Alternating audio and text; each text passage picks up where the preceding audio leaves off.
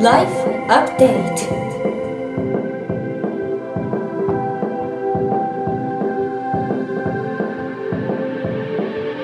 ライフアップデート Life Update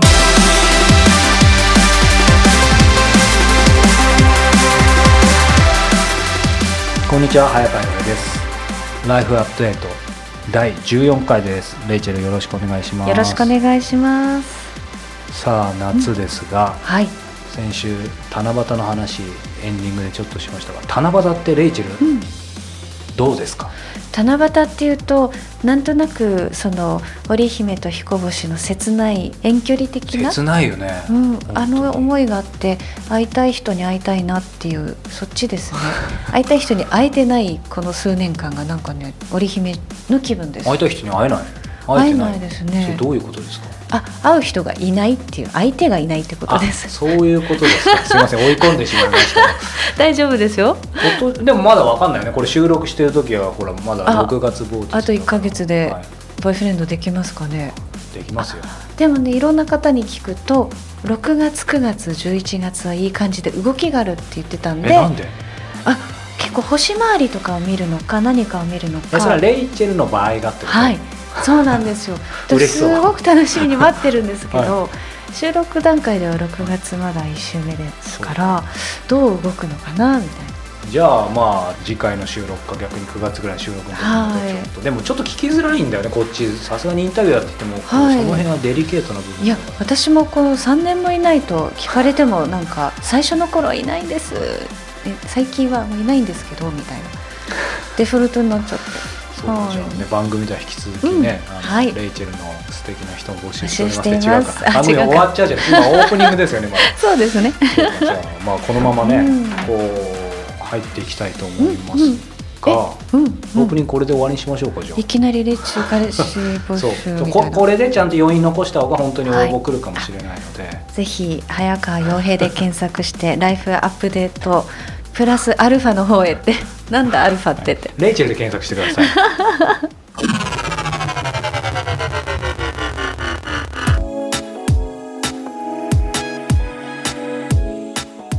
国内外のトップランナーや本物と呼ばれる人に早川洋平が直撃。そのエッセンスを皆さんにお届けするこのコーナー。さあ今月は越野純子さんですけども第2回目ということで、さあ前回ですねこうその実際とこうイメージのギャップの話をしましたけども、はい。それ以外にもですね、うん。まあ面白いというか驚くことがたくさんあってですね、はい。ややっぱりよくご縁って言いますけど、うん。まあ、本当に共通点がですねあの僭越ながら越野さん多くてですへねー。まず、えーご子息がですねはい。僕と同い年でですね、えー。えーと生まれた病院も一緒でです。本当に？そしてですね、えー、純子さんのお孫さんの名前と僕の娘の名前が一緒でですね、えー、そしてさらに純子さんのご主人の、えー出身地と僕が今住んでいる場所がほぼ同じだったりですごい。さらに、えー秘書の秘書さんのお名前とですね、えー、と僕の奥さんの名前が一緒だったりですね。すごい。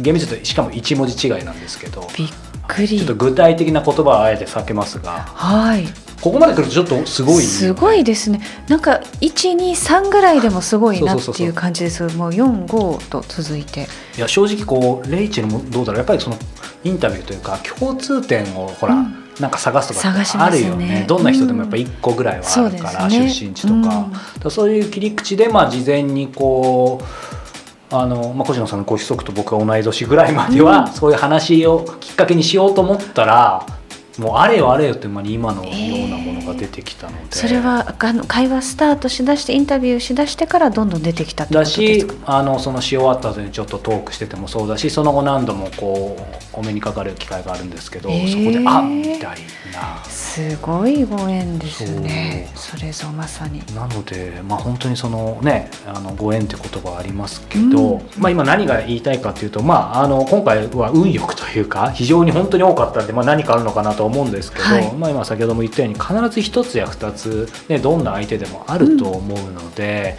よくこう、まあ、レイチェルパーティーなんかもよく行かれるでしょうけど、はい僕本当に前も話したようにパーティー苦手で今も嫌いなんですけど、うんうんでもやっぱりせっかく行ったらその場でねこういろんな方のお話伺いたいじゃないですか。そうですねでその時にやっぱりそういうね共通点を探すとか、そういうことを心がけると案外盛り上がったそうなんですよね。あと有名な方とかでもやっぱりあのどうしても遠慮しちゃうじゃないですか。でそういう遠慮を少し取っ払ってねフラットに話すと喜んでくださったり話が意外と盛り上がるのでうわすごいですねっていう切り口じゃない人と人一対一の人間としての切り口もね探しつつ。結構すごい人ほどなんかある意味もうフラットにというか下手したら生意気に行くぐらいの方がうん。うまくいくこと多いよね。印象には残りますよね。そうそう。皆さんがすごいですねっていう方ばっかりだったりすると思うので普通の人としてそうあの接してもらえた方がう嬉しいっていう方も何人かうん。結構あのビッグネームの方いらっしゃいましたね。そう。ですよね、うん。まあそんな視点も持ちつつ、うん。えーインタビュー2回目今日聞いてみてください。やっぱり子供ってやっぱ親の影響ってまあ強烈に受けるじゃないですか。直接的か間接的かわかんないですけど。いやうちの親は強烈でしたね。とにかく仕事ばっかりしてるから、うん。でも仕事もするけれど恋もするの。うん。遊びをするの。はだから一年中忙しいんです、だからそれで普通の親と違ってた。い、うん。それであの美味しいものをはまあチャカチャカって作るの上手に、でそういうのはすごくなんか影響された、なんかあの適当に食べるっていうよりも、なんかちょっと手を加えて美味しくするっていうコツ、それだからある時ねあの鯛茶小学校の時鯛茶ですよ。い すごい。それもねご飯炊きたけどご飯って。贅同じご飯だったら炊きたてが美味しいでしょ？だか確かにらどのうちだってご飯炊くじゃないですか、はい。その炊きたてをのはい。熱々の湯気を食べるっていうのはこれ最高の贅沢よっていうのを教えてくれるのね、それにはそのお刺身をあタイのお刺身でも白身のお刺身でもいいんだけどとわさびとはい。玉露、玉露とであ玉露のお茶で。でずらっと並ぶわけ3姉妹、忙しいのよ。ご飯入れた後にお刺身のせる役上にわさびのせる役、でお茶をかける役、海苔をパパッとねでバッと蓋するのね、はい。それを全部で何秒とかでやんなきゃいけないのね。出ないとダメなので、まだ開けちゃダメダメダメっつって。ではいじゃあ OK っつってパッて食べるんだけど、っていうような、もう用意ドンみたいな競争なんだけど、そうやってなんかこうみんなで面白い食べ方で美味しい、もう料亭みたいなはい。料理を小学校の時食べてた、でも普通ね料亭みたいなって言うけども、はいお刺身は近所のマーケットにチャカッと買ってくるだけですよ。でも食べ方が料亭みたいなんですよ。食べ方が、そうかそうですよね。あのカーネーションは本本当度というと何パーセントぐらいなんですか？もっとすごか、まあ、すごいっていうのはもっとすごいかも。だってね あの私ディレクターに言ったのね、はい。こういうことがあったんだけどねそれ取れないの？って言ったら「いやちょっとそそこにロケ行くのには経費かかるからそれはいやりたかったけどでできなかったんです」って言ったのね。でなんでって言ったらねでどんなことってねうんうちのお母ちゃんがはい。何を思ったか、私とでしょあの幼稚園ぐらいですね、でうち岸和田の海が近かったんです。今も埋め立てでもう海見えないんだけど、海にね手つないで海に海に行ったんですよ。で海に行ってねなんかぼーっとしてんのね、はい。でそのうちもう暗くなってきちゃって、お母ちゃんもう帰ろうって言ったらね、そうやなって急にハッと我に返って穴掘って「アホ!」っつってね埋めて「で帰ろうか」っつって。多分ねうちのお父さんが浮気したんじゃないですかね。それは子供ながら分かんないけど、その場面が忘れられないわけ、砂を掘って「アホ!」っつって、す埋めて帰る。で帰ろうかっつってそのシーン欲しかったですね。それいいでしょ、はい。だから言ったの、はい。そうすると海に行くのがねロケでちょっと時間そんなか時間とお金かかるからねいいお話だったんですけどねって言われたの。ちょっと残念ですね。そう。でまたカーネーションがは復活して4月からやるんですって、え？今年？今年近々、えつい最近聞いたんです。で今ね、カーネーション世界で24カ国やってるんですよ。はいはい。で私タジキスタンとか、はい。ウズベキスタンとか行くとこ行くとこ全部カーネーションやってるから、はもう待ってましたっつってねよ歓迎してくれるのね。で今あのキューバでやってるんですよ。ベネズエラとかもうベネズエラなんか今もう大変よって。でキューバもそろそろ終わる、はい。そしたらキューバ視聴率45% 半数じゃないですかもう2人に、まあ、でもほとんど見てるってこと、朝と夜とやってるから、はい。朝見る人夜しか見ない人ってそうやって全員見てることになるでしょ、はい。それぐらい、まあ、小さな島だけど、はい。それにしても45%ってはすごいじゃないですか、あの私キューバで3回ショーやってるから、ね。私は有名なんですけど、はい。その純子がはあのそうドラマだっていうので、大変なんですあれでもちょっとカーネーションであんまり脱線しすぎるとあれですけどカーネーションの中のあのじゅ純子さんを模したあの役の方はい。だけもうすぐ純子さんだなって分かりますよね。であの子が純粋に岸和田の子なんです。あそうなんですか。それで私の役どんな子やるの？って言ったらディレクターが「いやあの女子プロですよ」って言うから「うん、最近女子プロのあのゴルフの女子プロの可愛い子いっぱいいるわね」とか言ったら「い、えあの女子プロレスラーです」って言われたの。あそうとかって。そしたら本当に女子プロっても女子女子プロプロレスラーだったのね、だけどすごいさっぱりしてて、なんかかっこよくて、うん。気性があって、うん。あ仲いいです、のお母さんの影響を、まあ、純子さんも当然受けてると思うんですけどそこからさらに転じて息子さん純子さんズバリ息子さんはこう母親としてうまく育てられたと思いますか？あのね私パリコレが1978年から始めたんです、で80年に子供ができて真っ最中なんですよ。それでそれで辞めるってことはありえなくてそんなことよりも、はいお腹がまん丸くなるなんてこれ不思議だなと思ってきて普通の親と違うのはそこかもしれない、まあ、こんな綺麗なスイカみたいなおままん丸は一体これ何なのと思って、これは宇宙だって思っちゃったの、水の中に子供が生きてるなんてこれはもう人間じゃなくて宇宙の一位だと思ってきちゃってその時の作った服みんな丸い服着て。あそうなんでだからすねバルーンとか丸い服でもう丸に夢中になっちゃったの、それでその時のだからショー休んでないでしょ、こんなお腹大きくても6ヶ月でパリコレ8ヶ月で東京コレクション。すごい。それで8月14日までだから、はい。夏休み中に産んでるから、いつになるのか知らないのみんな。ちょうど夏休みで。そういう。じゃあオフィシャル的には間が空いてないってことですね。全然空いてない。お休みしてないです。まあ2週間は病院にいたけどね帝王切開だから、うんでも夏休みなんですよ。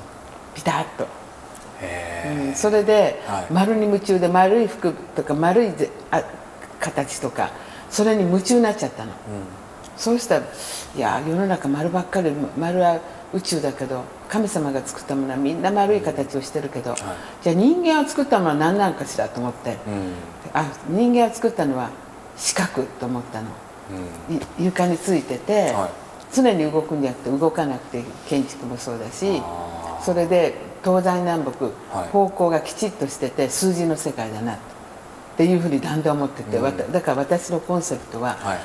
その対極の美なんです。よだから白がね、はい。白があのその、まあ、明暗というか昼と昼と夜というか、っていう光と影っていう言い方をするのは、あのそっからなんですよ。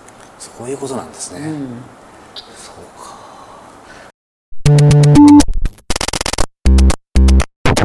Weekly Update.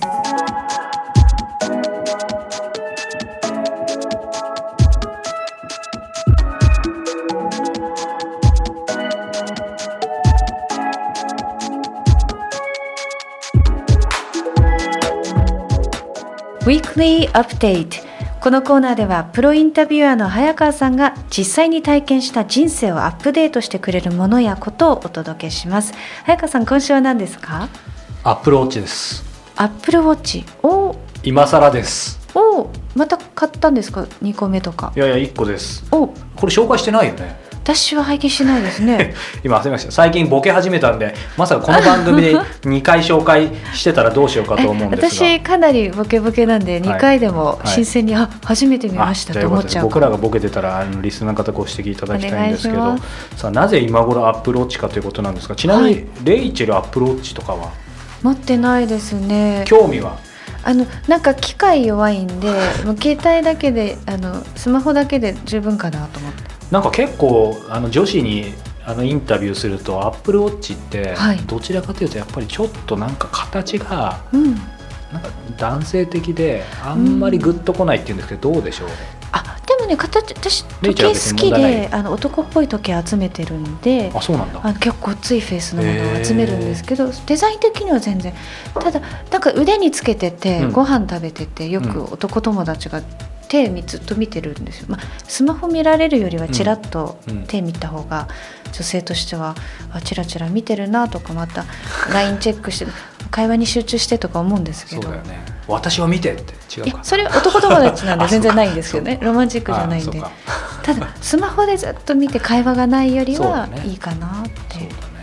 うん、えっと男子はやっぱ好きですかね？いやっていうかね僕ねほら結構なんか新しいものすぐ、特にアップル系だったら好きそうでしょ、うんうん。でもこうう。アプローチって多分最初の第一世代で出てから結構もう3年ぐらい経ってると思うんだけど、なぜあなぜというか逆にあんまり買う気が起きなくてですね、うんうん。やっぱりただの時計にそんなにこうほらなんかアプローチちょっとランニングする人のイメージとかいろいろあってうん全然興味がなかったんですが、この間新しく出たアップルウォッチからあの電話がちょっとできるようにうん。なるという話になってですね。でそれちょっと面白そうだなと思いつつも、レイチェルアップルウォッチで、まあ、要はこの電話ができるとね、うん。ランニングだけじゃなくてお散歩行く時にスマホを手放して置いていけるっていうのがなんか新しいライフスタイルの提案みたいになってるんですけど、うんうんうん。それってグッとくる？あーそうですね。ランニング最近してないけどしてた時は携帯が当たって1 0キロとか走ると痛いんですよポケット痛いよね。重たいし。あとマラソンハーフマラソンとか走ってた頃はあの便利だったろうなとかあとあの運動したり日常生活の中でどれぐらい運動したっていうのを出してくれるっていうのは面白いかなと思いますね。うん。そうそう。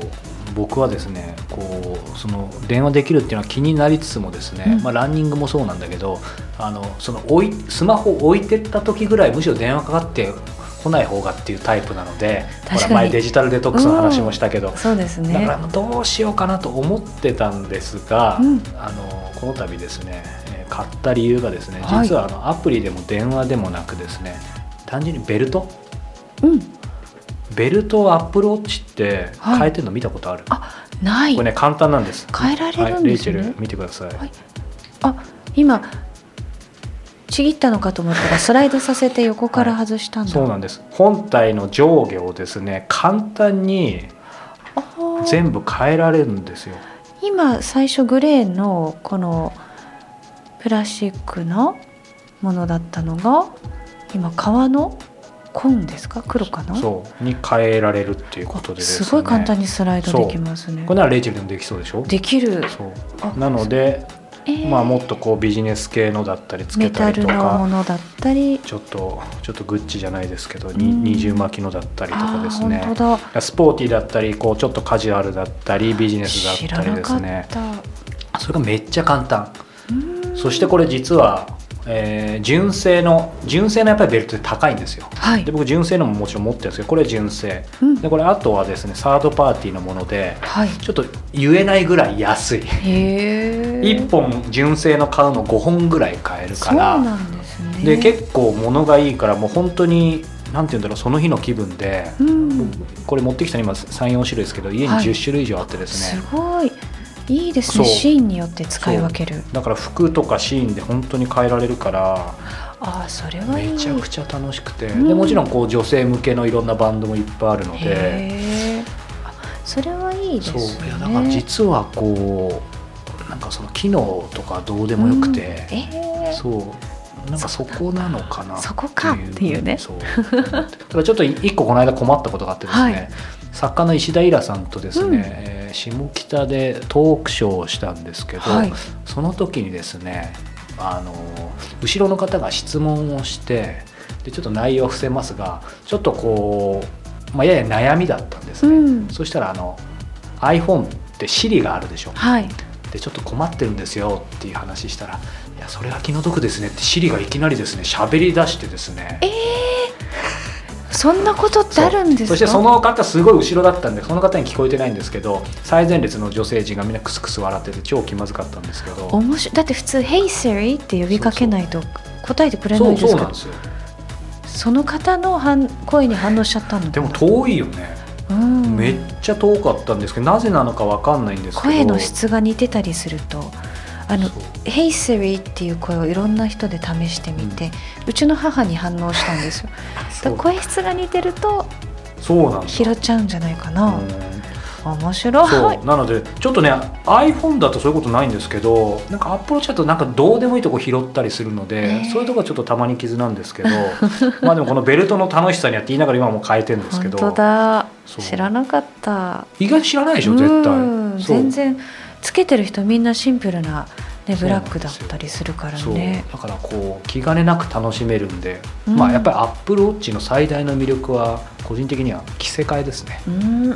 その視点で語る人は初めてです。あ本当ですか、はい。よかったです。びっくりしました。なので今更 Apple Watch でした。これぜひ写真ブログにそれぞれのねバンドだったりストラップ、ね。アップしてみてください、ということで今週のウィークリーアップデートは Apple Watch でした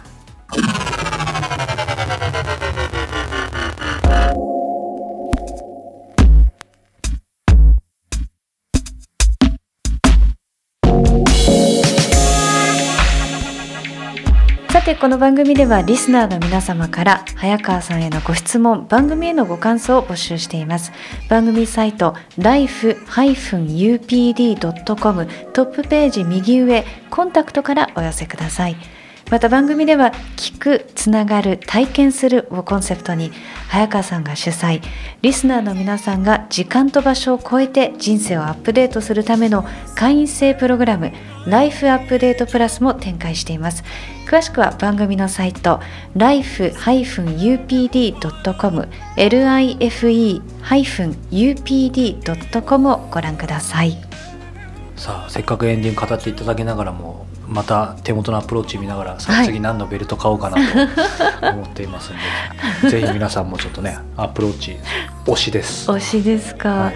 い、やなんかちょっとそういうファッション視点でアップルウォッチで楽しんでる早川さんがまた可愛らしいなとあ思って。本当ですか、はい。じゃあまた機会があればブログに上げたいと思います。ということでまた来週お耳にかかりましょう。さよなら。Bye for now